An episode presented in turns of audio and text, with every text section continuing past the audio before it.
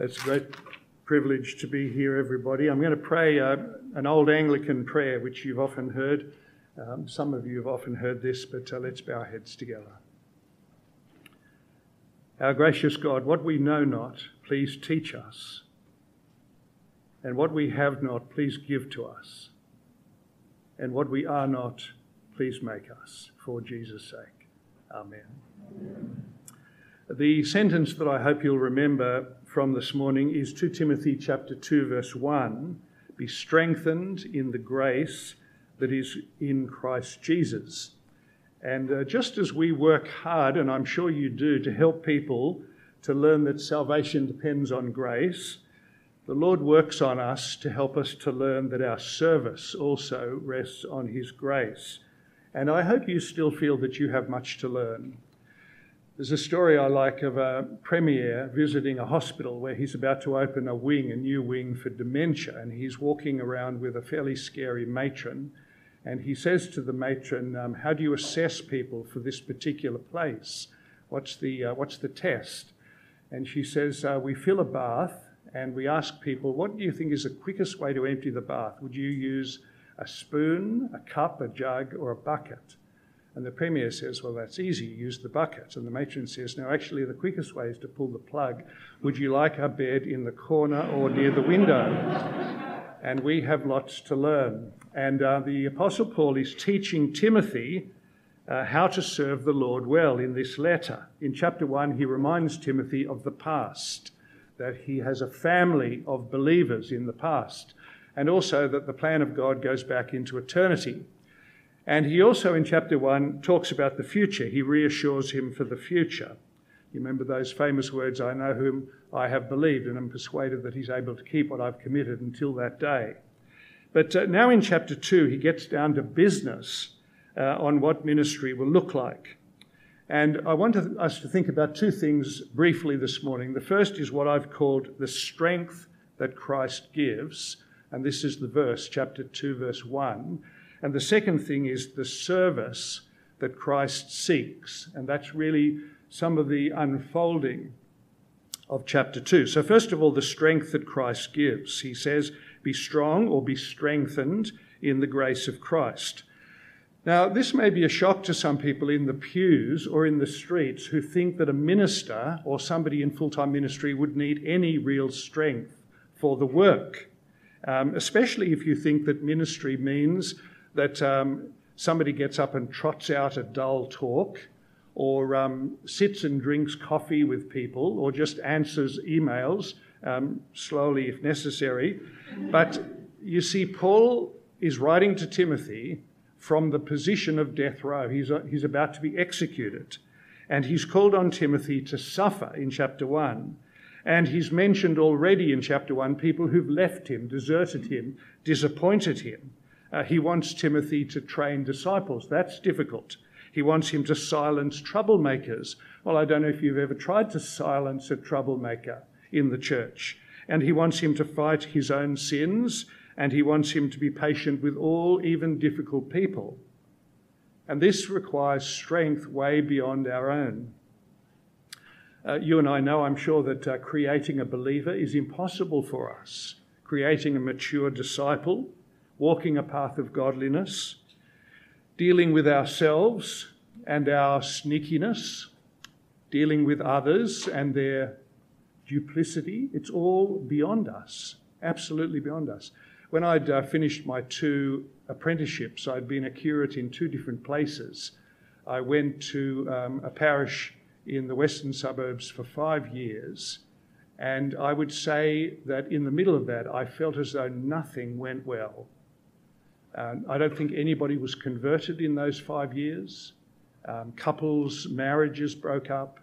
There was a steady trickle of people coming to tell me that they wanted to stop doing the ministry that they were doing. And the Lord brought me very low. I felt as though I had been completely gutted in the ministry. I got to the point where I wondered whether I was a believer, let alone called to ministry. And at that particular point, a new door opened. And I went into this new door absolutely persuaded by God that if anything good was going to happen, it would have to be by him. And here I am now, having retired, and I'm working in a place in the eastern suburbs which is very difficult. A very small group, mostly unbelievers, and I've been preaching to them for 15 months, and I'm not sure one person has been changed. And we therefore have to recognise how much we need the strength of the Lord Jesus Christ if we're to keep going. So I want to reflect on this sentence of chapter 2, verse 1, be strengthened in the grace that's in Christ Jesus. Notice he doesn't say be strengthened in the strength, or be strengthened in the power, or be strengthened in the truth, or be strengthened in the faith. He says be strengthened in the grace. And it's the same grace which in chapter 1 he reminds Timothy, as I say, he was saved by. And now he tells him that this same grace is going to give you strength for service. Well, friends, let me ask you this. Was there enough grace for your salvation in the Lord Jesus? And the answer is there was. Will there be enough strength in the Lord Jesus for your service? The answer is there will be. We do not have the strength. And if you think you do have the strength, he will teach you. He will teach you that you don't. There are two amazing things about this truth, aren't there? The first is that we could imagine that this morning around the world, 2 billion people wake up who are believers. Let's imagine there are 2 billion believers in Jesus around the world. And they wake up and they say, please strengthen me for today. And the Lord Jesus, from the throne of heaven, strengthens 2 billion believers for their particular challenges. It's extraordinary. But then again, you have to say to yourself, this is the same Lord Jesus who's sustaining the galaxies of the universe. And therefore, to provide the needs of people on this tiny planet is a very simple thing for him. And he's also got the will to do it. So we must rejoice together that there is a very great and gracious Lord Jesus behind this invitation to be strengthened, doing a very great work in the world. Jim Packer puts this like this. You know, Jim Packer has the ability to express theology in a way that is clear and exciting. I mean, theology is exciting, but he manages to express it. And he says this in one of his books. What we must grasp is that the one tripersonal God, our God, operates as a team. All three persons within the divine unity, working together with each other to carry through a single, huge, mind-blowing plan, namely to establish a multi-billion strong community of redeemed human beings, each one an enormously complex entity in creational terms, within a fully reconstructed cosmos with Jesus Christ the mediator at its centre for all eternity. Is that not a great sentence? And then he says this, to say wow or something equivalent is appropriate. And he is absolutely right. It is amazing. Now, going back to this sentence of Christ strengthening us, what will it look like when he strengthens us? What will happen? We send up our little feeble prayer, Lord, strengthen me for this particular time, this challenge. What will it look like? It's not going to look like we suddenly become powerful in worldly terms. We may not suddenly become impressive. It may not look like we escape our troubles either. It may be that he'll clear our mind. Some text will come to our mind and we'll suddenly see everything with a brand new clarity, light, enthusiasm. It may be that he'll bring a helper to help us. What a blessing that can be. He refers to Onesiphorus. He refers to that guy in chapter 1 who's come to help him. And what a blessing he was, refreshing him. It could be the Lord will change our circumstances. Some difficulties may disappear. Some new progress may arrive. It may be that he'll simply cause his Holy Spirit to give us new courage, new peace, or new joy. But he's got the ability to strengthen us according to the challenge that we're facing. And I say again, the one who's given us enough grace for salvation will give us enough grace for our service. But you and I are going to need the wisdom to throw ourselves on him and to say to him, this is beyond me, but it's not beyond you. Be strengthened, says the apostle, in the grace in Christ Jesus. So we're not asking for strength to be successful. We're not asking to escape all our troubles. We're not asking to have an easy life. We're not asking to travel business class through the Christian life. We're being called on here to ask him for the strength that he will give for the task that we are facing. Be strengthened in the grace that is in Christ Jesus. I hope you'll remember this all your days. And whether you're a first year or the principal, you need the grace of Christ for your task and your life. Now, the second thing this morning is I want to think about the service that Christ seeks. And this is the flow on from chapter 2. There's too much in chapter 2 for any detailed comment. It would be great to be able to spend time on some of the treasures that are in this particular chapter. But I just want to point out a few of the main issues in chapter 2. And the first, I guess, in verse 2 is that he'll give us strength for the finding and the appointing and the raising of gospel workers.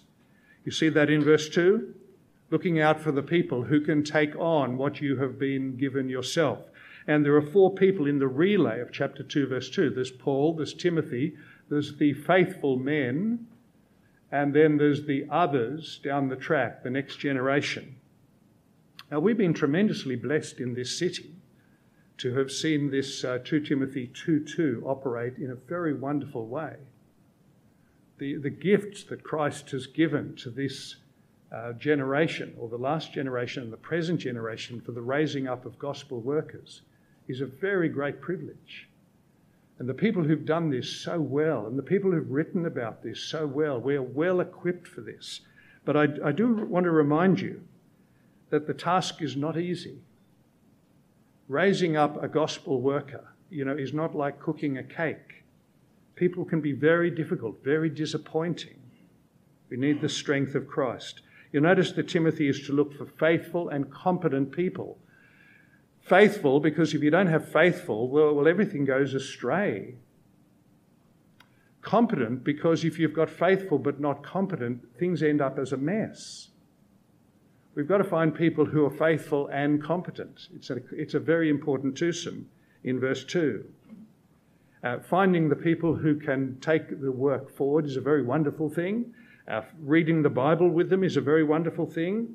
Learning or teaching the priorities with them is a very wonderful thing. But without the strength of Christ, it will fall apart.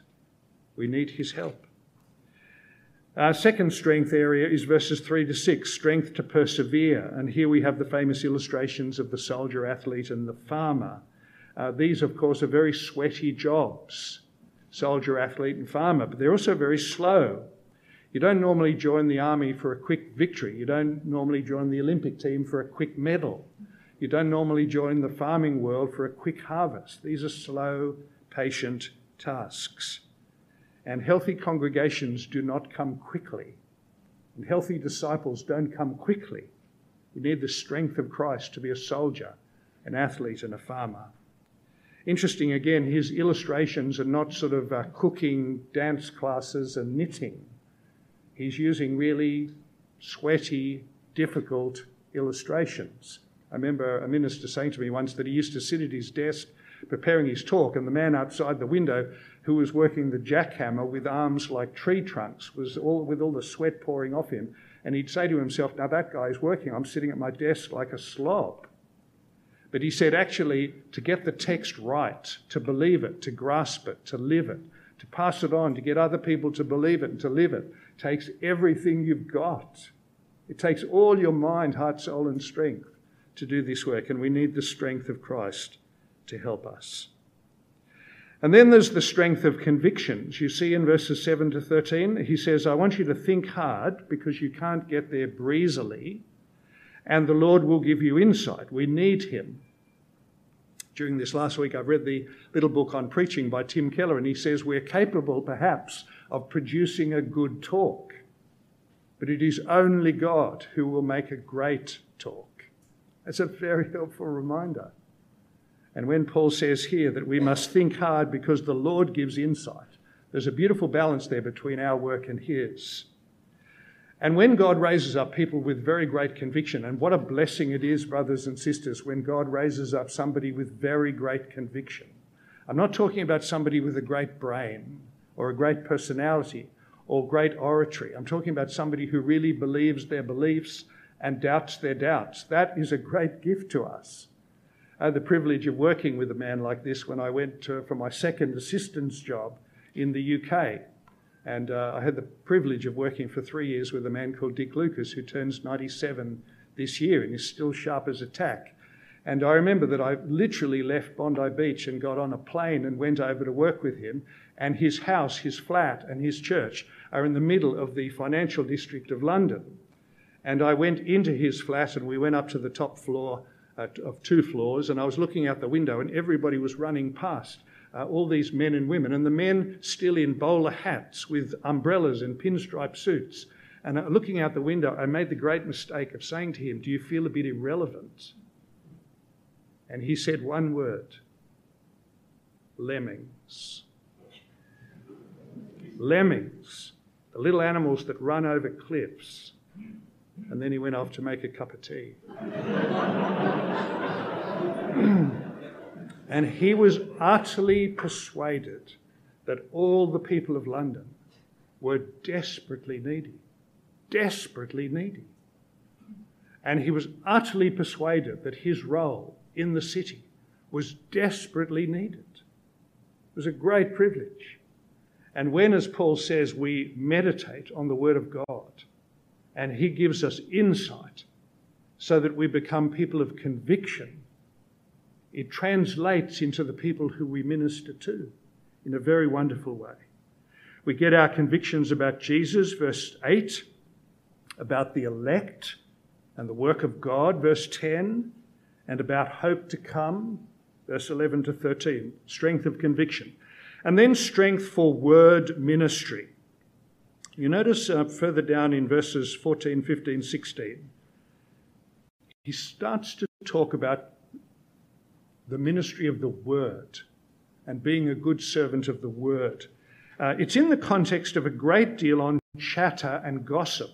I don't know if you've noticed that in the pastoral letters there's a lot of talk about chatter and gossip, and you may think that this is just silly people who stand around the water cooler talking trivia. But I'm absolutely persuaded in the pastoral letters this is where human opinion has taken the place of divine scripture. And people are more interested in what they think than what God actually says. It's not harmless. It produces, as Paul says, gangrene. And in the midst of that, says Paul, we need people who will preach or teach the Word of God. So 2:14, there are so many words circulating around us and so many stupid things being said. And of course, it's quite appealing to our nature to listen to silliness.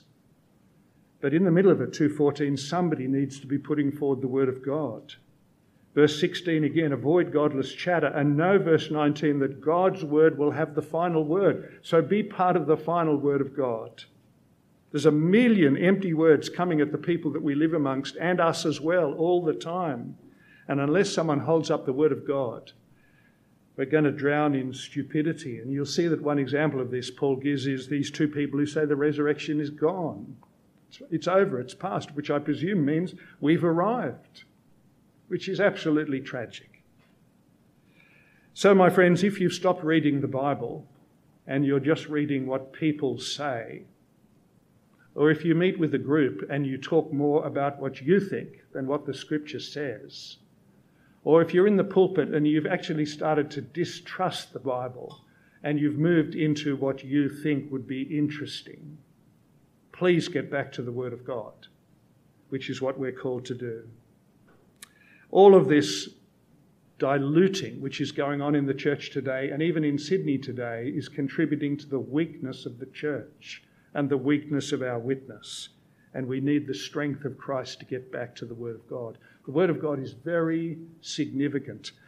I don't know if you know the historian Niall Ferguson, but he's a very clever man, and he wrote a book called Civilization. And in the book, he describes how China was looking across to the US and trying to work out how the US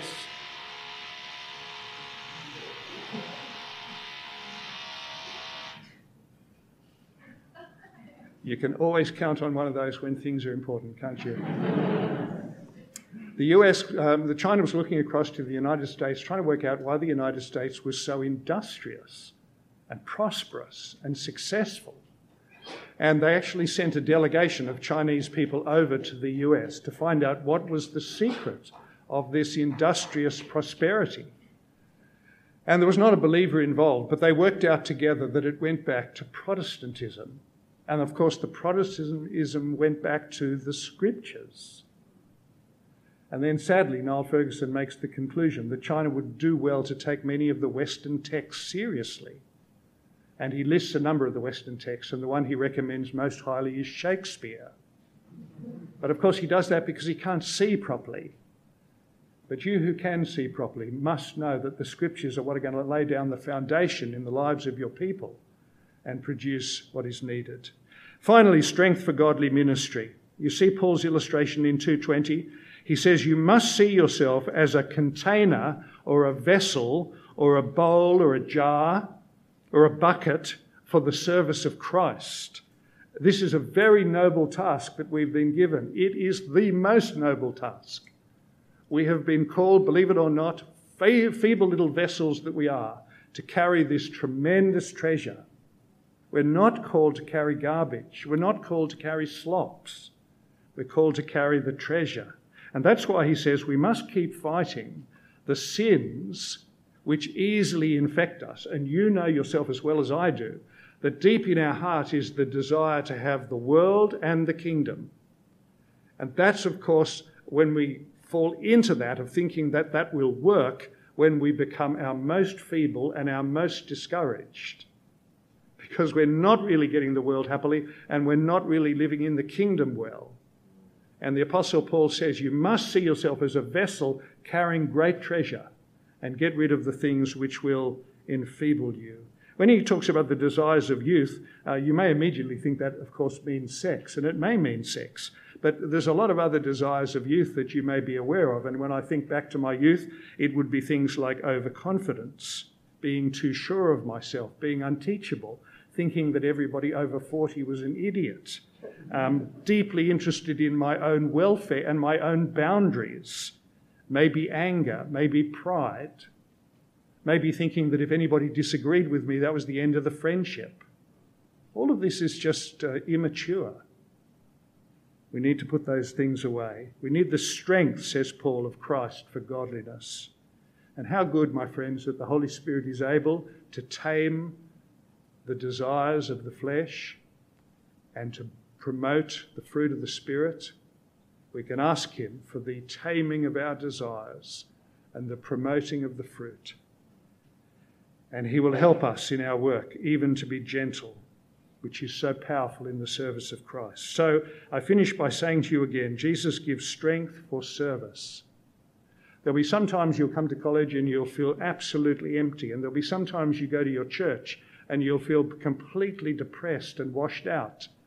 And to use a corny illustration, it's as if you have 2 drops of water left in your cup. And you're going into the fellowship and you're saying to yourself, I badly need people to fill me up. And it is as if the Lord Jesus says, please pour out those last 2 cups for somebody else. And in your mind you say, Lord, if I pour out these last 2 cups, I'm finished. And he says, pour them out. And as you pour them out, he fills the cup and he refreshes you and he gives you strength for his service. And he also seeks special service. And he's able to help you to do that because, as Paul says in Romans 8, he who did not spare his own son, but gave him up for us all, will he not along with him graciously give us all things? So, my dear friends, be strengthened for the service, and he's able and willing to provide it. Let's pray together. We thank you, our gracious God, for grace for salvation and grace for service, and pray that as you have provided the first, you would wonderfully provide the second to your praise. We ask it in Jesus' name. Amen. Amen.